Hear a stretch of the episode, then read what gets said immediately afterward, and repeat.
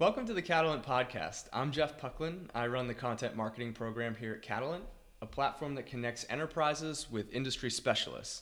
I'm excited to host Diane Mulcahy today, a guest that is aligned with our mission to reimagine the world of work as a flexible and dynamic place.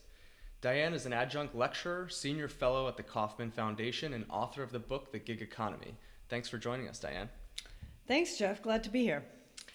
I thought I'd turn it over to you to just give us a little bit of a, a bio of yourself uh, before we jump into the conversation.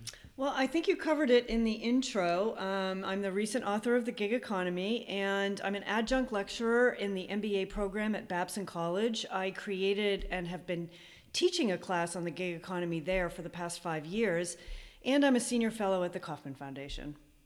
Very good. Well, we're excited to have you. Um, wanted to start off talking gig economy and how it relates to your research and your experience. So, how did you become interested in the gig economy? Was there something in your background or your experience that's kind of led you to being passionate about this topic? Well, I think I always um, I always felt like I wanted a work life that looked different than nine to five in an office, and um, the genesis of this idea really came when I was reading an article that used the term the gig economy. And as soon as I saw the term, I had one of those moments where I had little goosebumps and I was like, oh my God, that is the name of the thing that I have been thinking about uh, for my work life and for my life. This idea that you can have an interesting and varied portfolio of things that you do. And I had the draft syllabus done a week later. Very cool. So I guess building off of that, um, you know, we're, we're nearing kind of graduation season for uh, for folks that are in school. And as a professor, how do you advise students that are moving into the working world? Yeah, and I have a lot of um, MBA students that are graduating take my class. So they mm-hmm. they realize, oh my gosh, you know, I'm graduating in a few months. I really need to get it together in terms of getting out into the work world and preparing for that. Um, I have three main pieces of advice. One is I tell my students to define their own success. So I think particularly for MBA students, you know, there's a lot of pressure to graduate and take one of the normal high profile jobs in consulting or investment banking, and then you end up working all kinds of hours, and you start living this kind of very ordinary life. Um, and for the students who take my class, I take them through a series of exercises, many of which are in my book. Um, and that's really designed to help them identify what really matters to them, what's important to them, what are their priorities, what are their values, what does success look like for them and try to crystallize that idea before graduating so they so that they can then go execute that version of success their own version the second thing i the second piece of advice i tell them is um, stop looking for a job and join the gig economy. There is no such thing as job security anymore. Job security is dead. And I really encourage them to avoid this employee mindset where you know you take a job and you basically outsource everything to a company your professional development your sense of financial stability your sense of security. And so my advice is uh, don't rely on a job to give you all of those things think about joining the gig economy and putting together a portfolio of work that is interesting and challenging for you and that allows you to accomplish the professional goal the professional and personal goals that are important to you the third piece of advice is even if you do end up taking a full time job, always have a side gig. Um, there is no job security, and you should always kind of be thinking about what's my next gig and what else am I interested in doing besides this full time job. And if you have a side gig, it's such a great way to develop other skills, to expand your network, um, and to explore ideas and passions that you're interested in. So those are my main pieces of advice. And are, are students generally receptive to that advice? Uh, you know, I know if, if I was being given that advice coming out of school, I, I think I would be thinking about, um, you know, not necessarily going down the traditional path and uh, kind of making my life what I what I want it to be. Is that you know, does that energize students? Well, I would say at first um, there's a lot of fear and anxiety. So in my class, there's uh, it's sensation rich. Uh, there's a lot of emotion at first as students really start to think about these bigger questions, and their mindset starts to shift from this kind of default path. But once they get through that, there's enormous energy for sure. Yeah, and and a sense of just huge possibility. Right. Very cool.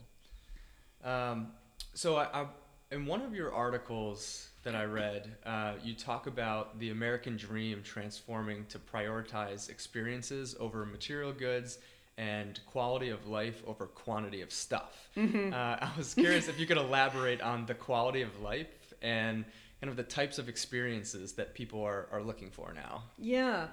Um, I mean, the traditional American dream is really about quantity of stuff, right? It's about the house and the car and the consumer goods. And uh, I think people are really moving away from that and focusing much more on an, an, American dream that really is about quality of life and about experiences versus goods. Um, and through my interviews when I was researching the book and certainly hearing from my students, I think the quality of life, the experiences that people are seeking are really around uh, travel is a big one. That's always mm-hmm. comes out at the top of the list. Um, volunteering, this idea of giving back is a big theme, particularly among students. And I think there's just a broader theme around uh, people. Mm-hmm. So it's important for people to be able to spend time with family, with friends. Um, I think that's become a much higher priority for a lot of people. So it's really about being able to carve out the time and the space to have those experiences. And it's not all about working, it, it's about having the time to have the experiences that you want to have. Do you, so you, you talk um, a lot about the skill sets needed to function in this new gig economy. Um, and I, I read something that you wrote around um, saying that workers who possess technical, management, leadership uh, abilities are positioned to take on uh, the, this kind of life in the, the flexible workforce, mm-hmm. uh, maybe better than others. Um, but besides skill set, can you talk a little bit about what sort of personality do you think it takes to, to thrive in this space?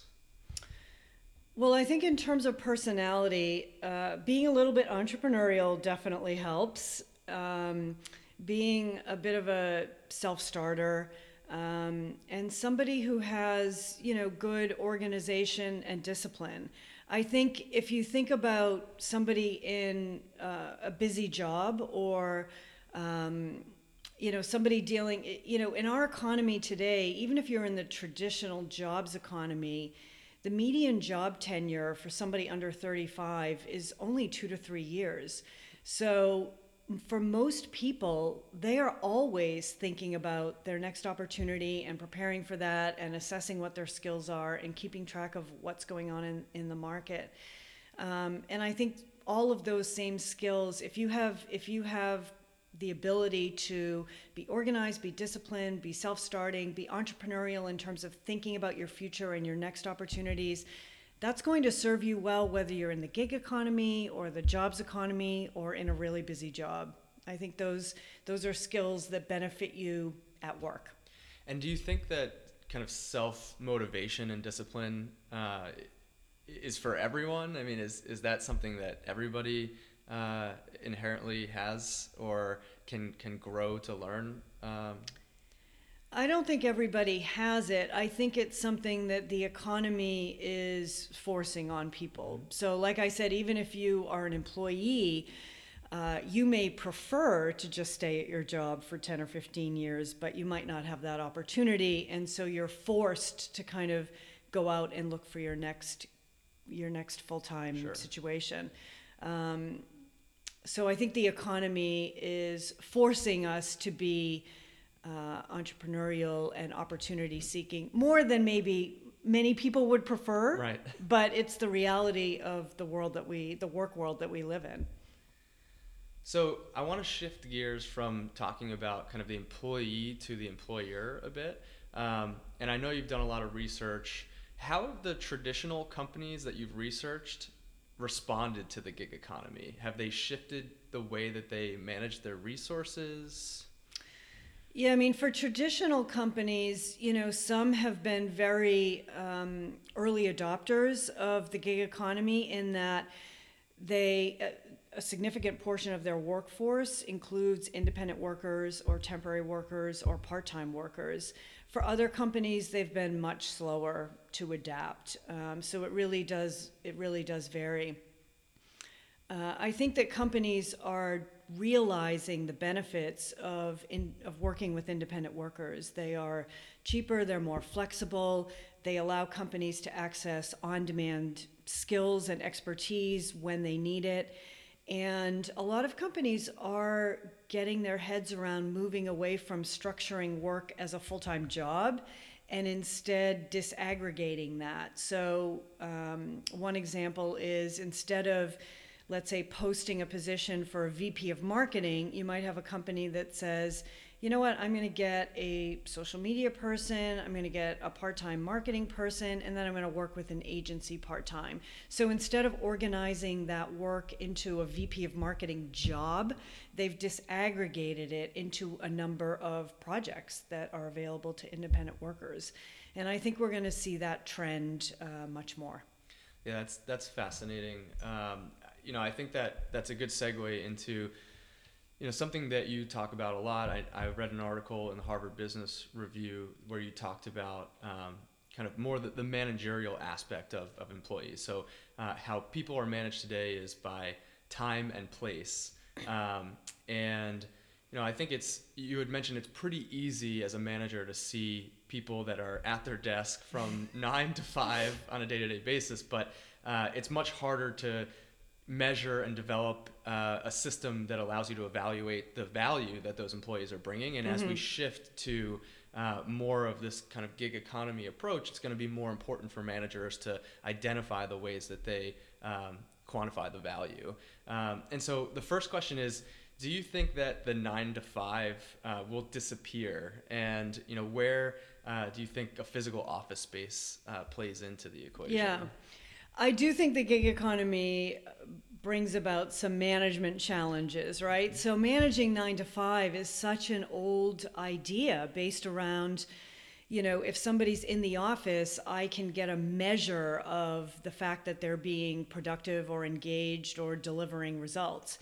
And for most knowledge workers, certainly that doesn't, uh, that's not the case. And I think this idea even affects, even if you think about retail workers who used to be assigned shifts. I mean, now they're using technology to staff according to demand, right? When are the customers there and when do we need people? So I feel like both uh, more flexible workers and technology are changing this whole idea of when do people do work and when do they need to do work. Um, I think nine to five is a hard concept to defend. Um, do I think it will entirely disappear? I don't know. It's certainly not disappearing quickly enough. um, but it's hard to see the value of nine to five. I do think for most businesses, there are, um, and there have been a lot of articles written about companies that have tried things like we want all our employees in the office two days a week, or we mm-hmm. want people available consistently between 11 and 3. Like having core hours where people are accessible and available and can easily meet and talk to one another. But does it have to be 9 to 5 in an office? I don't think so. Mm-hmm. I think that's a very hard case to make. Um, so hopefully it will disappear. Well, and you you mentioned uh, kind of retail and the technology that they have to um, you know track employees, and I thought we had talked about this a little bit before off the air that there was uh, an article in the Economist that came out recently about um, you know kind of forward thinking ways to to track uh, employees or um, to track performance, and um, you know one of the ways was that they mentioned in the article was around monitoring employees through cell phone subscriptions mm-hmm. and you know giving employees cell phones that have GPS devices uh, in them. Uh, do you think that um, is that kind of big brother uh, looking at us, or is it a trade off um, that as employees we'll be willing to make in exchange for kind of a flexible, dynamic lifestyle? Well, I think managing by time and place, right? Like who's at their desk nine to five has a little bit of a big brother uh, feel to it. Yep. Um, and I think if we move away from that old model of you have to be in the office in order for me to be convinced that you're doing anything, then it has to be replaced by something. And I think what management will look like going forward will be much more focused on the results that employees deliver um, specific deliverables that they're responsible for, value that they bring to the table. Uh, so I think it will be much more individual. When and I think technology has a role to play there, um, and certainly mo- all companies have the ability today. Uh, and employees sign away any right of privacy when they join a company um, and take a, a, a company equipment. But companies have the ability today to see what workers are doing on their computers to see what their email looks like. Um, do I think that it makes sense for companies to be tracking where workers are outside of work hours or even within work hours? I don't see the argument for that. What does it matter where you are? Mm-hmm. Um, people can do their work where and when they want if you're a knowledge worker. So I don't think there's a good argument for that. Um, but I do think this idea of monitoring where workers are and when they're there is a very old fashioned notion uh, that the gig economy is going to wean employers away from because when you hire independent contractors, you cannot control when and where they do the work. Otherwise, they're considered an employee. So right. it's a very important distinction. Yep. And just going off of that, how do you, as a as a manager or as a business, think about integrating uh, workers that are independent into your business? What what does that like integration relationship look like? Well, I think that's where the challenge is because what happens is if you're a manager and you have employees that you're telling, okay, you have to come into the office and you have to be here, and uh, and then you have independent workers on the team who are dialing in, who can be wherever they want, and who are working flexible hours it can be very difficult to manage that because the employees are unhappy with that. I think more than that at least that's what I've heard from managers. It's hard to manage because employees are seeking that flexibility and that ability to control their own work schedule. Mm-hmm. Um, and that I think is the challenge. So, as a manager, you really have to think about is there a real reason why I can't manage all of my workers that way? Yep. So, as we kind of come to a close here, I wanted to ask you one more question around advice that you would give to business leaders that are trying to benefit and move towards a direction where they're leveraging the gig economy. What would that uh, piece of advice be? I mean, I would say hire independent workers. You know, start by figuring out um, what are some specific projects or specific tasks or responsibilities that you could outsource to an independent worker and see what it's like to work with somebody like that and get used to managing a person based on their results and deliverables versus being in the office. That's great. Yeah. Well, thank you so much for joining us today, Diane. Uh, I really appreciate you taking the time to chat with us. Yeah, thanks for having me. This has been great. Hopefully, we can get you back as a guest sometime in the future. Um, so, don't forget to check out Diane's book, Gig Economy The Complete Guide to Getting Better Work, Taking More Time Off, and Financing the Life You Want. We'll see you back here next time.